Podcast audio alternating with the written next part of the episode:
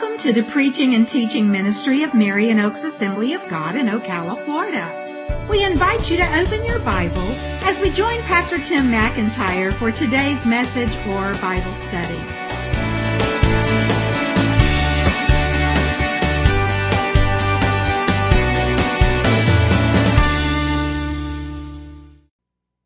We're getting closer to the end of what we have recorded in scripture about Peter's life. We've been studying Peter's life. We call it the life of Peter from fisherman to follower of Jesus. And we've worked through quite a bit. This is the 18th lesson. I think we've got like four left, something like that.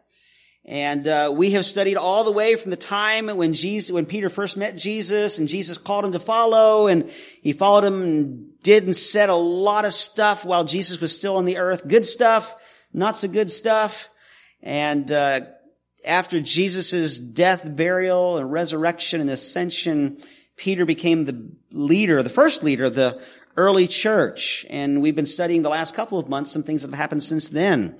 Um, ways in which God used Peter, bring healing and strength, um, the reaction to that by the religious leaders as they try to persecute Peter and John and the other disciples and how they responded by saying, we're going to do what God wants us to do. And they continued to minister. They continued to preach the gospel. They continued to teach and God continued to heal people through them. And because of that, a great persecution rose up, especially under Saul. And then Saul became a Christian. Jesus just got a hold of him. And since he was the driving force behind the persecution, once he became a Christian, the persecution calmed down. Okay? And so now the church is in a time of peace. Uh, it's growing. The gospel is proliferating. There's still some pushback, but it's not near as bad as it was. And you would think we can breathe now. Everything is good. Everything's on track. And it is. It's good. It's on track. And Peter starts traveling. Our last lesson last week, we saw that he says now's a good time to leave Jerusalem. So he's traveling around through the countryside. He's going further and further and going different places and preaching the gospel and people are being saved and people are being healed. We see this guy by the name of Aeneas who's been paralyzed. God heals him and through that miracle saves almost everybody in the town. And then um, Tabitha, who's also known as Dorcas, same name, just two different languages, dies. Great Christian woman. The people call for Peter. He travels 10 miles and God raises her from the dead. Same thing happens. Almost the whole town gets saved because of what God's doing. It'd be very, very easy for Peter to say, man, we got it made now. You know? And to think, well, I'll just keep doing what I'm doing. But God's got a bigger plan in mind. Something that Peter hasn't even thought about. Something that Peter wouldn't even imagine. And I mention it that way because, you know, sometimes we get along in our lives and we feel like, well, I'm on track and we may be on track. Nothing wrong with that. And things are going good and we see some good things that have happened and let's just consider, let's just keep on going. And we're not thinking maybe along the same lines that God is. And we need to be open to what God wants to do because He may want to do something totally outside our comfort zone, totally different than what we may be dreaming about or thinking about. But we won't even know about it unless we're open to God speaking to us about it. And that's what our lesson is about tonight. The title of our lesson is um, Two Visions and a Mission. Two Visions and a Mission. Um, we're going to be looking at the first part of Acts chapter 10.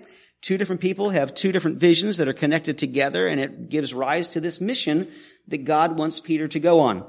To introduce that idea, though, we are probably, if we've known the Lord for any amount of time, um, we're familiar with the idea that God has a plan for our life and that God wants to use us. And if you're sitting here saying, well, I never heard that before, you've not been listening because I talk about that all the time. no, I know you've heard it. God has a plan for us and he wants to use us. How though does God reveal his plan to us? How have you experienced that or how would you anticipate that God would reveal his plan to us? John? Through his word. Through his word. And that is really good for generalities. Because you're not going to see in God's Word, go down to Winn-Dixie on Thursday morning at 10 o'clock and there's going to be a person walking out the door, you know, that you're going to minister to, right? But in generalities, we know what God's plan is. He wants to use us to touch our families. He wants to use us to touch um, the lost wherever we go. He wants to use us to encourage and build one another up. So we got great instruction in God's Word about His plan. Felix. Through prayers. As we are praying, then ha- what happens? You said through prayers. How does praying reveal God's plan to us? Yeah, that's exactly what I'm looking for. As you're praying, it's not just you saying things, but God wants to say things back to you. You know, we often think of prayer as we're talking to God, we're talking to God, we're talking to God, and that's part of prayer, but it's also God talking to us, and we're listening. So through prayers, your answer was exactly right, Felix. Through prayer and that time with God, and we're listening. We're not just talking, we're listening. Vita. Through meditation. Yeah. You know, and the Bible talks about the Holy Spirit guiding us and leading us, which is a lot more subjective thing, right? We'll talk a little bit more about how can we know for sure it's God that's talking and not last night's pizza or something like that, you know. Um, but we'll get to that a little bit later on. So anyway, God's ready to take the next step in His plan. But there's nobody, as far as we know, alive at this point in church history that is getting what God's next step in His plan is. Uh, we talked about this a little bit last lesson, last week.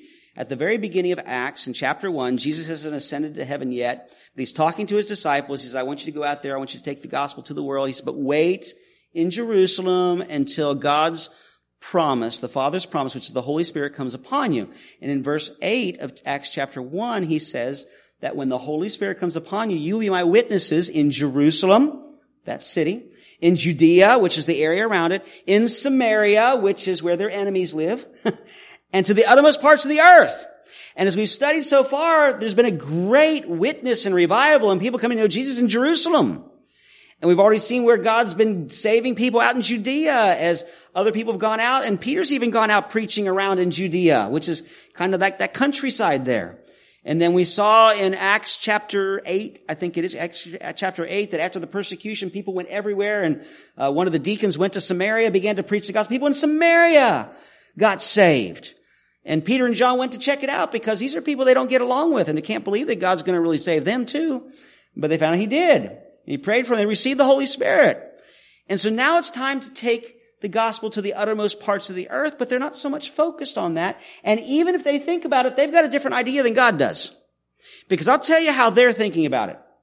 If they're thinking about, we got to take the gospel to the uttermost parts of the earth, that's because there are Jewish people all over the world. And we got to take the gospel to the Jewish people. Now we look at this and say, how could they be so narrow-minded? But that's the way it was. But that's not what Jesus meant when he said, take the gospel to the uttermost parts of the earth. He meant take it to the Jewish people, but take it to the Gentiles too. That's the next step. Nobody's thinking about that. So just like I think that God allowed the great persecution to arise to get people out of Jerusalem and start taking the gospel to other places, God's going to intervene again to make it very, very clear that it's not just to the Jewish people that you need to take the gospel. You got to take it to everybody. Okay? Now, why would they not think that they need to take the gospel to the Gentiles? Why would they think that, yeah, we've got to take the gospel to the world, but only to the Jewish people in the world? Anybody have any idea? Mm-hmm. Yeah, that's true. Jesus did talking about taking the gospel to the nations, but again, they would think to all the Jews, because there's Jews living in all the nations. Why would they be so focused just on their own racial, religious background rather than being open to taking the gospel to the Gentiles? I know it may be a little bit of a trivia question because it requires a little bit of Bible uh, knowledge, but why? Tim? Okay. They thought they were very special to God, and is that true? Were the Jewish people special to God? Yeah. Yes. And they thought they were special to God because they had a special covenant relationship with God. Is that true? Yes. But they missed the part that God wanted everybody to experience that. You know, even in the Old Testament, God told his people that one of the reasons he chose them, it wasn't because they were so wonderful. God chose Abraham when he was an idol worshiping heathen, you know, off in Ur, you know. And, but God chose him because he wanted to have a special relationship with him and then his family and then the nation that would come from his family so that as they had that special relationship and they obeyed him and he blessed them, the other nations would look at that and say, we want what they've got. But they blew it so many times in the Old Testament because they'd go worship other gods or idols and God would have to discipline them and all that kind of stuff. So the nations never got that unblemished, clear vision of what this God was really like. It did a little bit, okay? And by the time Jesus showed up, the Jews had gone into exile. God had sent them into exile and then he brought them back home again. And instead of starting over and trying to be a light to the world, they insulated themselves like sometimes we have a tendency to want to do as Christians. well, we're going to block the rest of the world out. God delivered us. We are God's special people. We do have that covenant, as Tim was talking about. And everybody else that's out there, they're not special to God. In fact, they would let people that were outside the Jewish race become part of them, but they had to become exactly like them. Okay, there was a big, long process you had to go through to be considered a part of their group. First of all, all the guys, if they wanted to, they had to be circumcised. That was a big barrier for some guys. All right. But they had to go through a whole special learning process. They had to go through a whole special procedure, they had to offer certain sacrifices. They had to, there's a big bunch of steps that they had to go through. And a number of people did, and they were called proselytes. But if you weren't willing to go through that, you are unclean, you're sinners, we don't want anything to do with you. And so there's this big gap between the Jewish people and Gentiles. From the Jewish people side, they had the absolute minimal amount of contact with Gentiles and they were considered unclean. You did not eat with them because they ate unclean things. Um, you did not associate with them except for what you actually had to do if you had to do business. You just didn't relate to them at all. They basically thought that God didn't care about them. And so why should they? And so if you really want to come down to it, they were very prejudiced. Okay? So this speaks even to us today about do we have prejudices in our lives that keep us from reaching out to certain people, whether it's a racial thing, an ethnic thing, a social status thing. Who are the people that we don't want to reach out to for whatever reason? You know, but in this day and age, it was the Gentiles. It's interesting that even though they'd been saved and they'd been filled with the Holy Spirit, it didn't remove their prejudices. Why? Because they were still people and God was still at work at them. The good news is that it is going to, they are going to change. And this is the first step. So that's, that's kind of a lot of background, but that's the background to our story tonight, okay? So where we left Peter, uh, last lesson, he had left Jerusalem. He's traveling around Judea. He's getting farther and farther away from Jerusalem. He goes to um, the one place where God heals Aeneas. Then he goes another 10 miles to Joppa, which is on the coast um, where Dorcas is raised to life, and he stays there. And it seems to indicate he's staying there so he can teach the new believers and help them grow and be disciples. And that's where we pick up this story in Acts chapter 10. And we got three sections here. It's titled Two Visions and a Mission. So we're going to look at Cornelius' vision, Peter's vision, and then Peter's mission. All right. So Cornelius, Cornelius' vision is in Acts chapter 10 verses 1 to 8. Um, and so let's read that and then we'll jump into the story and explain it and see how it applies to us. So Acts chapter 10 verses 1 to 8. It says, at Caesarea, there was a man named Cornelius, a centurion of what was known as the Italian cohort, a devout man who feared God with all his household. He gave alms generously to the people and prayed continually to God. About the ninth hour of the day, he saw clearly in a vision an angel of God come in and say to him, Cornelius. And he stared at him in terror and said, What is it, Lord? And he said to him, Your prayers and your alms have ascended as a memorial before God. And now send men to Joppa and bring one Simon who is called Peter. He is lodging with one Simon, a tanner, whose house is by the sea. When the angel who spoke to him had departed, he called two of his servants and a devout soldier from among those who attended him. And having related everything to them, he sent them to Joppa. So Joppa is where Peter is. Cornelius is in Caesarea. It's 31 miles north of Joppa on the coast. Caesarea is actually the Roman capital of Israel. Now the Jewish capital is Jerusalem. That's where their temple is. That's where they're focused. All right. But when the Romans, captured the nation, they established their capital at Caesarea. That's actually where Pontius Pilate lived most of the time. He only went to Jerusalem when he had to, and he happened to be in Jerusalem during Passover when Jesus was crucified. Okay? And so Cornelius is a soldier. He's a centurion. That means he is a Roman soldier who's in leadership, like a modern day captain in the army. He's over about a hundred men. That's where the title comes from. He's over a century of men, and that's a hundred. All right?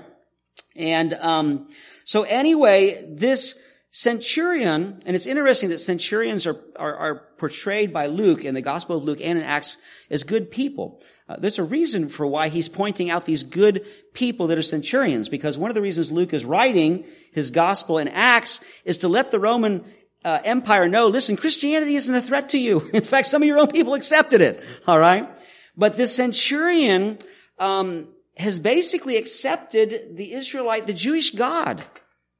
And, and, that happened from time to time. There were people in that culture that got sick and tired of all the immorality and craziness of all the gods and goddesses of the Romans and the Greeks, and they were very much drawn to the Jewish system of an ethical belief system where you did what was right, um, you know, you cared about people, and you believed in this one God who cared about people too. But as I said, many of them did not want to become proselytes. They didn't want to go through the whole procedure to become, quote, Jewish. So they were called God-fearers because they had a respect and an awe for the Jewish God and they tried to do good things and they tried to live right, but they didn't go through the whole process. So they never really took that final step. All right. And Cornelius is one of those. We see he's involved in many good things. He gives alms. That means he's helping the needy. It says he prays continually, regularly. And it says one day, about the ninth hour of the day, which is three o'clock in the afternoon, because they count it from six in the morning, he's praying. And that's just like the Jews did. That's, there's three times during the day the Jewish people would pray.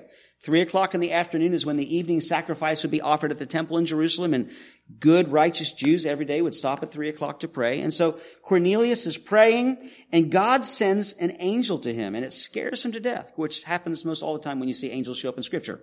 Okay. People are scared to death. And, um, he says, Cornelius. And he says, what is it? He says, your prayers and your alms have ascended as a memorial before God. The words that are used there are the words that would be used of a sacrifice that was offered to God. It was pleasing to God and this, the smoke from the sacrifice would rise up and God would, would recognize it and be very pleased. And so he says, listen, you know, basically saying you're not a full-blown Jew.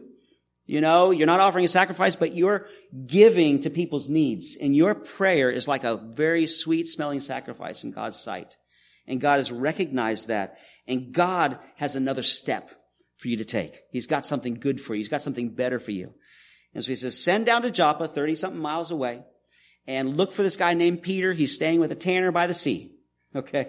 And so he calls in one of his soldiers and two of his servants. And it says that they're also devout, so it could be that they were God-fearers too. In fact, we're going to see as we look at the story today and then next week too, because we're going to be in this story for a couple of weeks that when Peter shows up, his whole household is gathered together. All his servants, some of his soldiers. It seems like Cornelius has not only tried to serve God himself, but he's had a tremendous impact on his family and the people that are around him. Okay? But he's not yet a Christian. And God says, I want this guy to meet Jesus. All right? So he tells him to go send for Peter. All right? And as we're going to see next week when Peter shows up, there's a great crowd that's gathered. So, there's a couple of truths that we can apply from this part of the story from Cornelius' vision.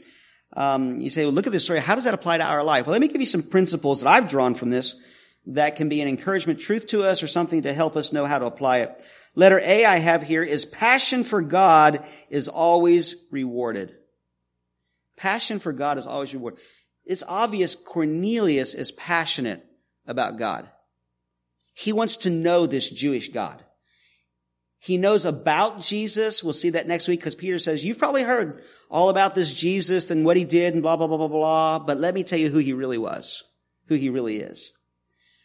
But he doesn't know Jesus as his savior, but he's got a passion for God. And God always rewards passion for him. And that's true for those of us that are believers too. Anytime we have a passion for Jesus, anytime we have a passion for God, and we pursue that, God rewards it. Okay? Yes, zealous is a good word to use for him. Somebody who is zealous or full of zeal is someone who's passionate. Yeah. Yep, he was very zealous. Okay? Here's the truth. I don't know if you thought. God wants you to know him more than you want to know him. You know, if we'll just seek him. That's why he says over and over in his word, if you will seek me, you'll find me. Just seek me with all your heart. I think unfortunately sometimes we get so busy with our lives that we miss out because we're not as passionate as we could be, you know, and or we just get satisfied with just enough anyway. So anyway, that causes us to think, or should cause us to think, how passionate are we to get to know God better? And how do we manifest that? I mean, if, if you were to say, I'm really passionate to know God, if that's really true, what should that look like in your life? You get into His Word. Yeah. What else? Okay, you let it, his word and his his his his uh, ethics have an influence in your life, okay? You get it, you pray, you know, like Cornelius is doing here.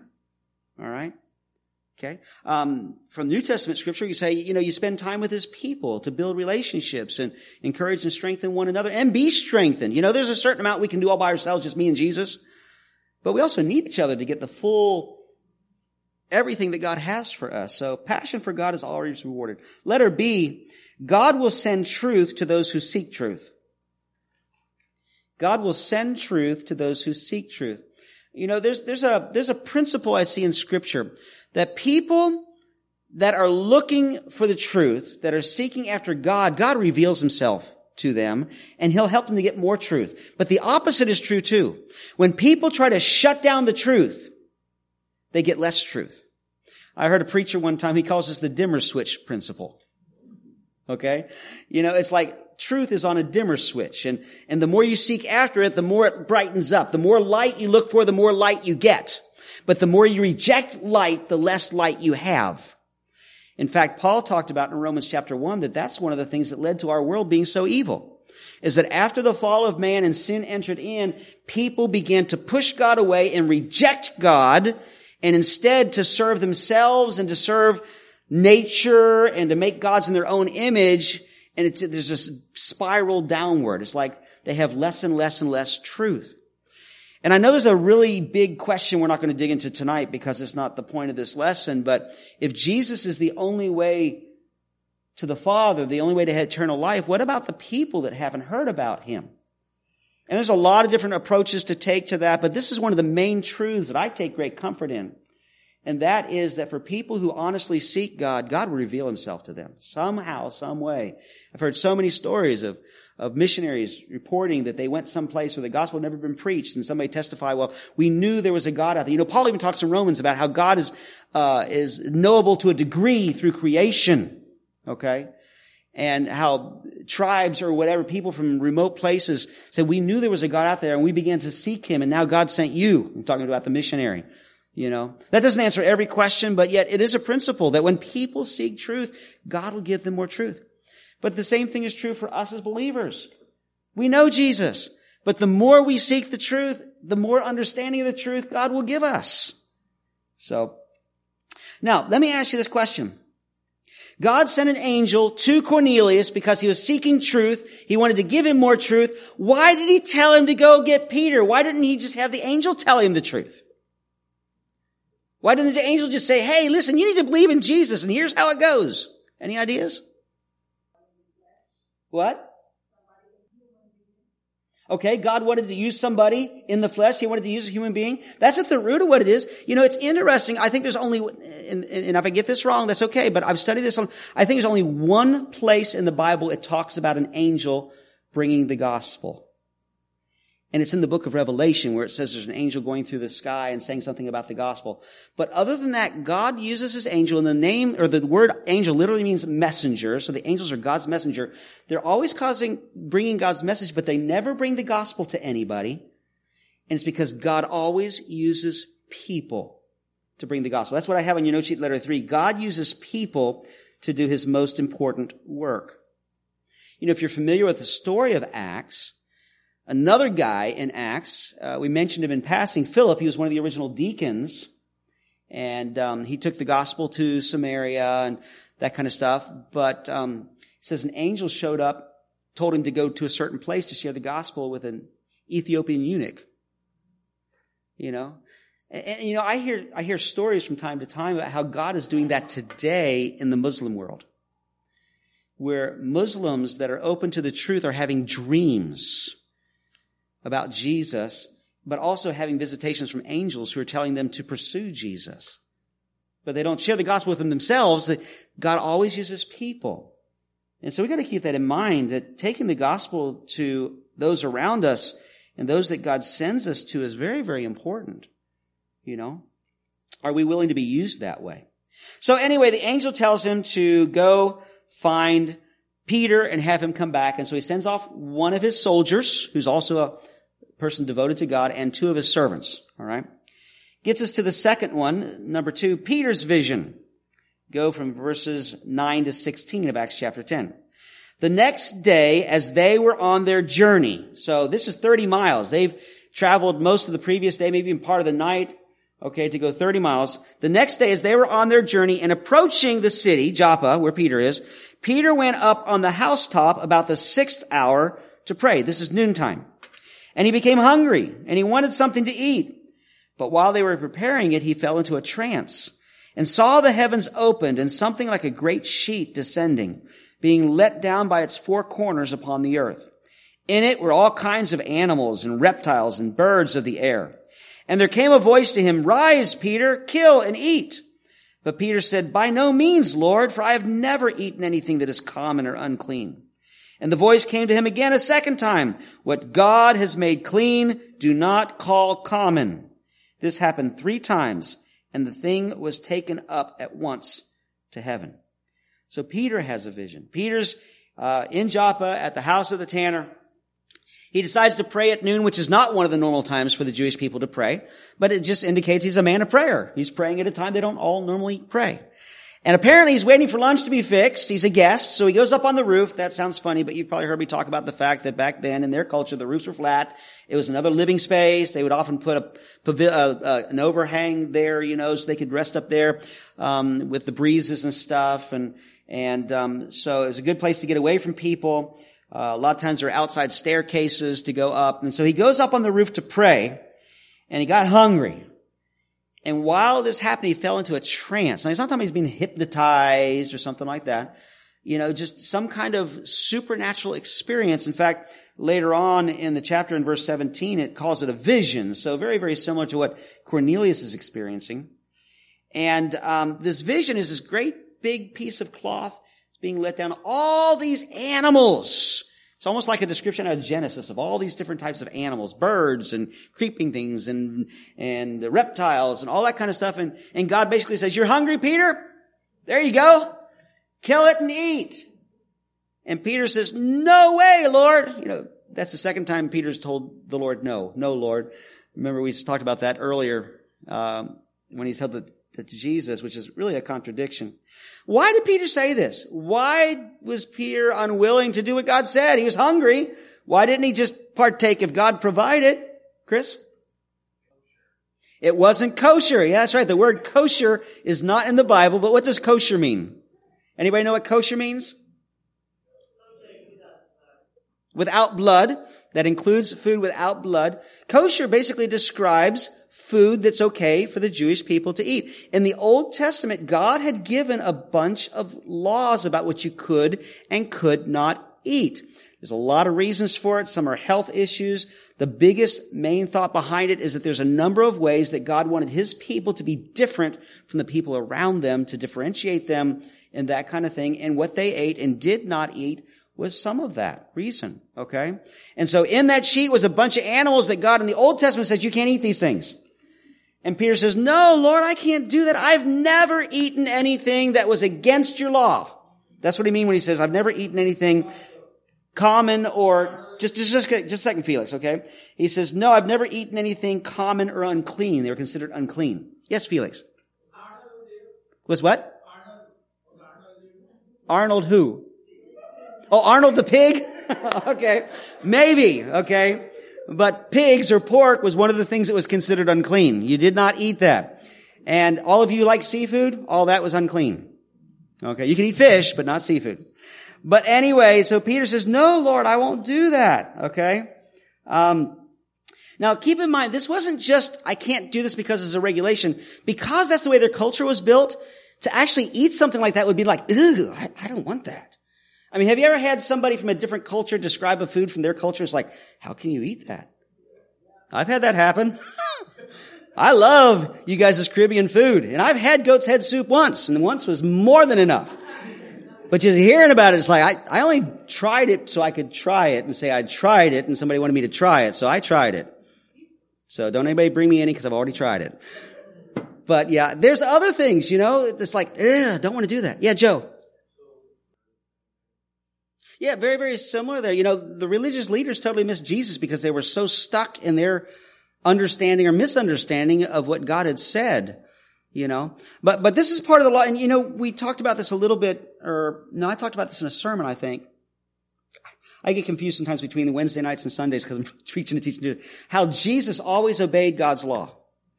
And he said that we, that his people need to obey God's law, but also keep in mind that he came to fulfill the law. And the parts of the law that he fulfilled were no longer binding anymore upon the Jewish people. And some parts of the law were only bound on the, binding on the Jewish people, but not everybody else, you know. And so you got to learn how to differentiate between those things. And Jesus himself, I have on your note sheet there, Mark chapter 7 verses 15 to 23. You can read that later. But Jesus, while he was here on the earth, talked about this whole thing of eating food and stuff like that, and that that was something God had put in place but that it isn't the food that makes you unclean, it's what comes out of your heart. And the gospel writers basically interpreted that that's when Jesus basically said, okay, food issues are no longer issues anymore. That's been fulfilled. Okay? And Peter was there. Apparently he didn't apply it that way or didn't even think about it along those lines. But, you know, he's like, no, Lord, I've never eaten anything against your law. And besides, it's like, yeah. And God says, if I said it clean, if I've said it's clean, it's clean. Okay? And obviously, God's trying to make a point and Peter has no idea what the point is. We're going to see in a little bit, it's in, a, in the next section, it's like he's thinking about it, it's like he's confused. But it's interesting that God gives him this vision three times. Why do you think God gave Peter this vision three times? What? He didn't get it the first two times? It's almost like three is Peter's lucky number, right? I mean, I can't help but it's just God's sense of humor. Peter denied Jesus three times. So when Jesus restores him, he asks him three times if he loves him. And so now he sees his vision three times.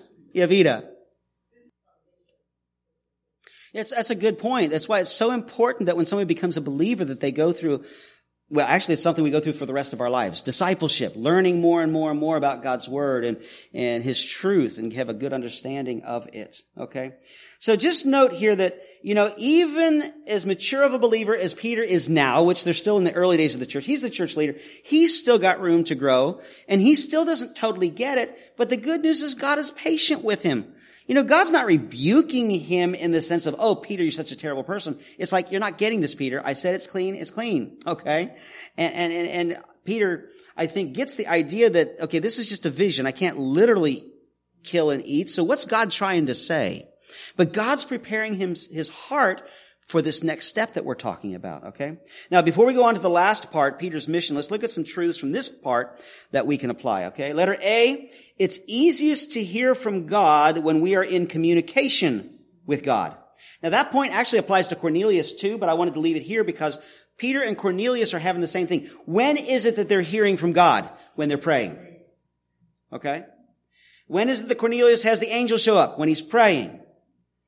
You know, it always amazes me when I talk to somebody. It's like, you know, I just don't know what to do. I don't know what God wants me to do. This, that, and I ask them, well, have you prayed about it? Have you read God's word? Have you researched what's God's word? Well, no, no. I just been talking to my friends. It's like, talk to God. you know, do a Bible study on it. You know, whatever the issue is, if it's a relationship or something with your spouse or your finances or whatever. Look at what God's word has to say about it. Pray about it. Do what Vita said. Meditate on it and say, God, speak to me. Rather than just stewing, you know, over it and talking to everybody but God about it. Not that you can't talk to other people, but I mean, God and His Word should be the first thing. So it's easiest to hear from God when we are in communication with God. And Cornelius and Peter both were, and that's when God spoke to them.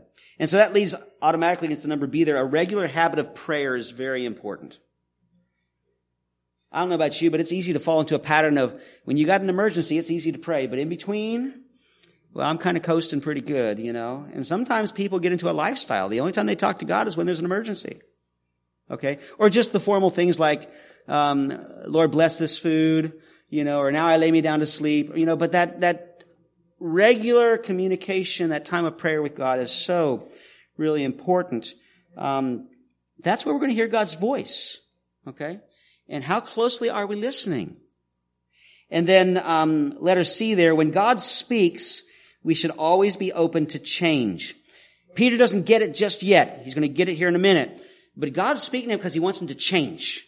He wants to change the way he's thinking, and because he's going to change the way he's thinking, it's going to change the way he acts, because God wants him to do something that he never would have considered before, and that's take the gospel to the Gentiles. Okay? And, you know, I don't care how well you know God's Word, and I don't care how well I know God's Word. I think I know it pretty good because I've been studying it a long time, and it's kind of my occupation. There's still stuff I've got to learn, and I've got to be open. Now, I don't mean to open to any idea that's out there. Okay? God's truth always corresponds to His Word, and He doesn't contradict His Word, He doesn't change His mind. He's always right.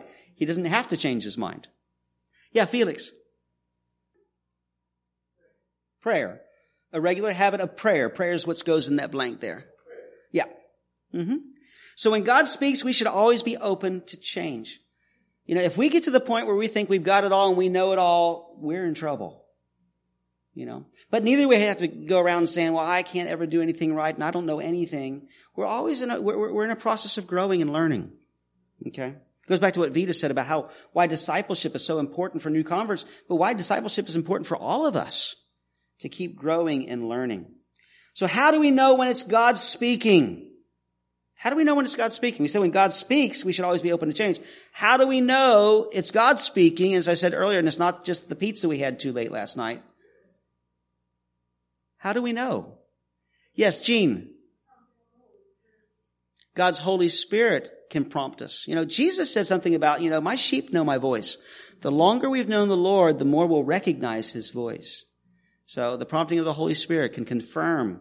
And if we're really open to God, He can, He can steer us.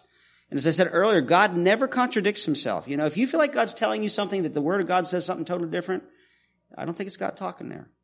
You know, if He's telling you to go out there and be unfaithful to your spouse or cheat on your taxes or tell a lie to get ahead, I don't think that's God speaking. Tim. Yeah, God's working on both sides of it, right? God's working on the person he's going to send. He's working on the person who's going to receive. And, and, you jumped all the way to the end of my last point, which we'll get there in a few minutes, okay? All right, let's go on to the third part here. We looked at uh, Cornelius's vision and Peter's vision. Now we have Peter's mission. And um, this is just the introduction to it. Next week we're going to actually see him go on the trip, get to Cornelius's house and what happens there. But Acts chapter 10 verses 17 to 23. So Peter's just had this vision, God speaking to him three times that if he says something's clean, it's clean. All right. Verse 17. Now while Peter was inwardly perplexed as to what the vision he had seen might mean. So he doesn't get it yet, but he's thinking about it. All right. The men who were sent by Cornelius, having made inquiry for Simon's house, stood at the gate and called out to ask whether Simon, who was called Peter, was lodging there. And while Peter was pondering the vision, again, he's thinking about it. It's like, Lord, what, what were you trying to tell me? While Peter was pondering the vision, we can use Vita's word there. He was meditating on the vision. Okay. The Spirit said to him, behold, three men are looking for you. Rise and go down and accompany them without hesitation, for I've sent them. And Peter went down to the men and said, I am the one you're looking for. What is the reason for your coming? And they said, Cornelius, a centurion, an upright and God-fearing man, who's well spoken of by the whole Jewish nation, was directed by a holy angel to send for you, to come to his house, to hear what you have to say. So he invited them in to be his guests.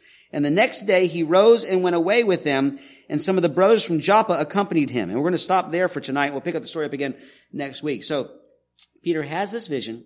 Now he's like, God, what does this mean? He's perplexed. He's contemplating. He's meditating. And these people call it, Hey, is Peter staying here? And the Spirit says, these are the guys. You're supposed to go with them and he invites them in. That's the first step. These guys are Gentiles. For him to invite them in, a, good Jew could possibly do that because he knows he's going to have the right food to eat. He's not going to be asked. But then the next day he leaves to go with them. That's a big step. He's going with them to Cornelius's house. He doesn't know he's going to face there. Okay. He's going to be doing uh, uh they, how's that Star Trek thing? He's going to go where no man has ever gone before. He's going to go where no Jew ever wants to go before. You know, into a Gentile's home and may have to eat there and all this stuff that according to Jewish tradition you did not do. And even Jewish Christians, up to this point, you don't do that. But God, now he's starting to get the picture. That's, God, that's what that vision meant. You're saying it's okay. In fact, we're going to see next week when he talks to Cornelius, he says, the only reason, in fact, it's kind of funny. He said, the only reason I'm here is because God told me it's okay. All right. Normally I wouldn't be here. This isn't the way we Jews act. That's a paraphrase. But God told me to come. God told me it's okay. And we're going to see next week what God does. Yeah, Vita. He was always what? Mm-hmm. That's true. That's true. You know, one quick question, we can't take a lot of time with this, but why did God choose Peter instead of Paul for this? You know, if you read through the New Testament, you know a little bit more about the story of the early church. Um, God sends Peter to Cornelius, and a great thing happens. We'll look at that next week. But um, even Paul says that primarily God called Peter to be someone to preach the gospel to the Jewish people, and God called Paul to be one to primarily preach the gospel to the Gentile world and other people along with them. But that was kind of how it worked out. And so somebody say, well, why did God send Peter instead of Paul? And um, I think there's a number of reasons. Uh, number one, you know, when Paul goes to the Gentiles and he goes back to report back, he has a hard time convincing them that what he's done is okay. So I think, and a lot of Bible scholars believe that the reason God sent Peter is because he's one of the original 12. He's the leader. And if God told him to do it, that gives even more weight to the fact that, okay, this is something we're supposed to do. In fact, we're going to see in a couple of weeks, you know, next we're going to see what God did. Then the following lesson, we're going to see where he goes back to Jerusalem saying, what in the world did you do? Why did you do that? Why did you go to those Gentiles? How in the world could you do that? And God's going to use that to start waking up the people in the Jerusalem church. This is what God wants done. It's still going to take a while. They're still kind of discussing it and kind of not battling over it, but wrestling with it for a while until we get to the Jerusalem Council in Acts chapter 15, which maybe even a couple years later. And then it's going to be settled. But it takes a while for the Jewish Christians to get over their cultural prejudice. But this is the first step. So he uses Peter to do that. But you may remember back in Matthew 16, verses 15 to 19. It's on your note sheet, but again, you can read it later.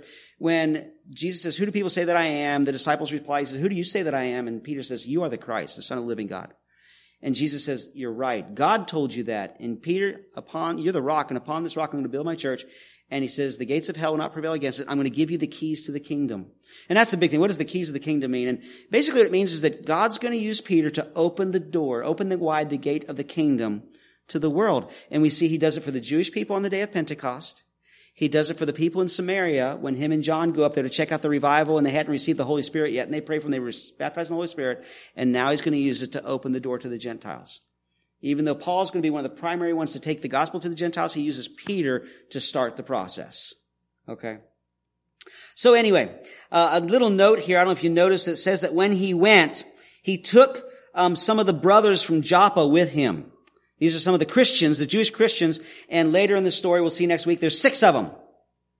Any idea why he took six guys, six good Jewish Christians with him? Any thoughts on why he might have taken six good Jewish Christians with him? I know it's a little bit of a tricky question. Most people believe is because so he could have witnesses as to what happened. okay. And that's exactly what's going to happen. They're going to see what God is doing, how these people get saved and they get filled with the Holy Spirit. And when he goes back to Jerusalem, Peter can say, Hey, it wasn't me by myself. I had these guys with me. They saw what God did. And if God did that for them, who are we to say that God shouldn't do that for them? Okay. So a couple of truths, because it's time for us to wrap this up from this passage here. Letter A, when we don't understand what God is saying, we should seek clarity. Okay? You know, I, I, referred to it when we went through. It says Peter was inwardly perplexed about this vision. He was pondering the vision, verses 17 and 19. He didn't fully understand it until even the next day when he gets to Cornelius' house or a couple days later and it's all played out. It's like, now I understand it. There's so many times that, you know, we may be approaching God's word either in our own private devotions or we're in a Bible study or a sermon, something, because I don't totally understand that. Okay? Number one, don't let it bother you and say, oh, I'll never understand. No, God can help you. But don't just say, oh, I'm not going to worry about it. You know, if you don't understand something, seek it out. Pray about it. Talk to other people that may understand it better than you do. Study your Bible.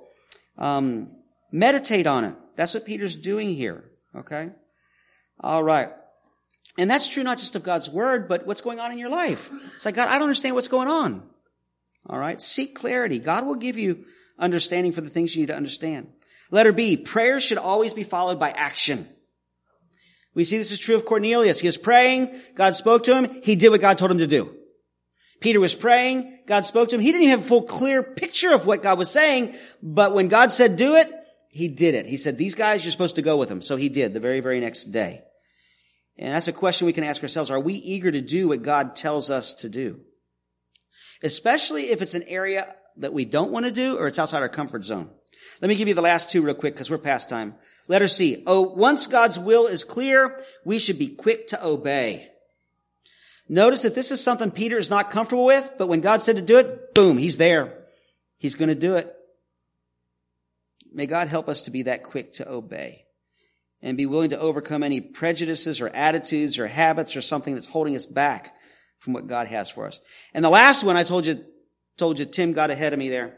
Uh, letter D. God is always at work on both sides of a situation. You know, God's working in Cornelius, but he's preparing Peter for it.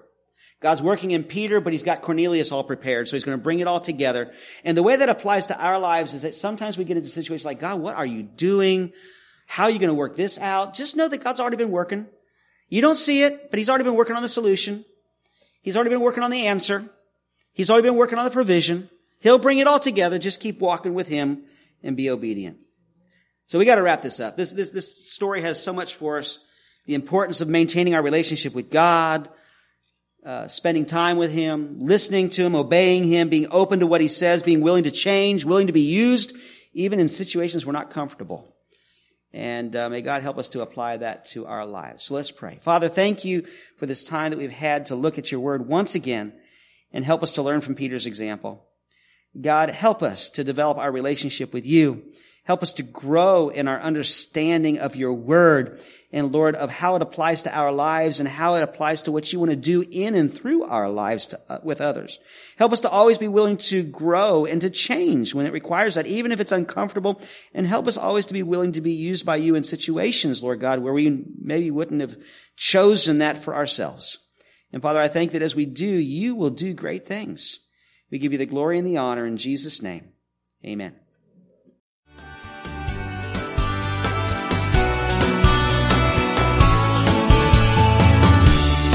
We hope you've enjoyed listening to today's message or Bible study.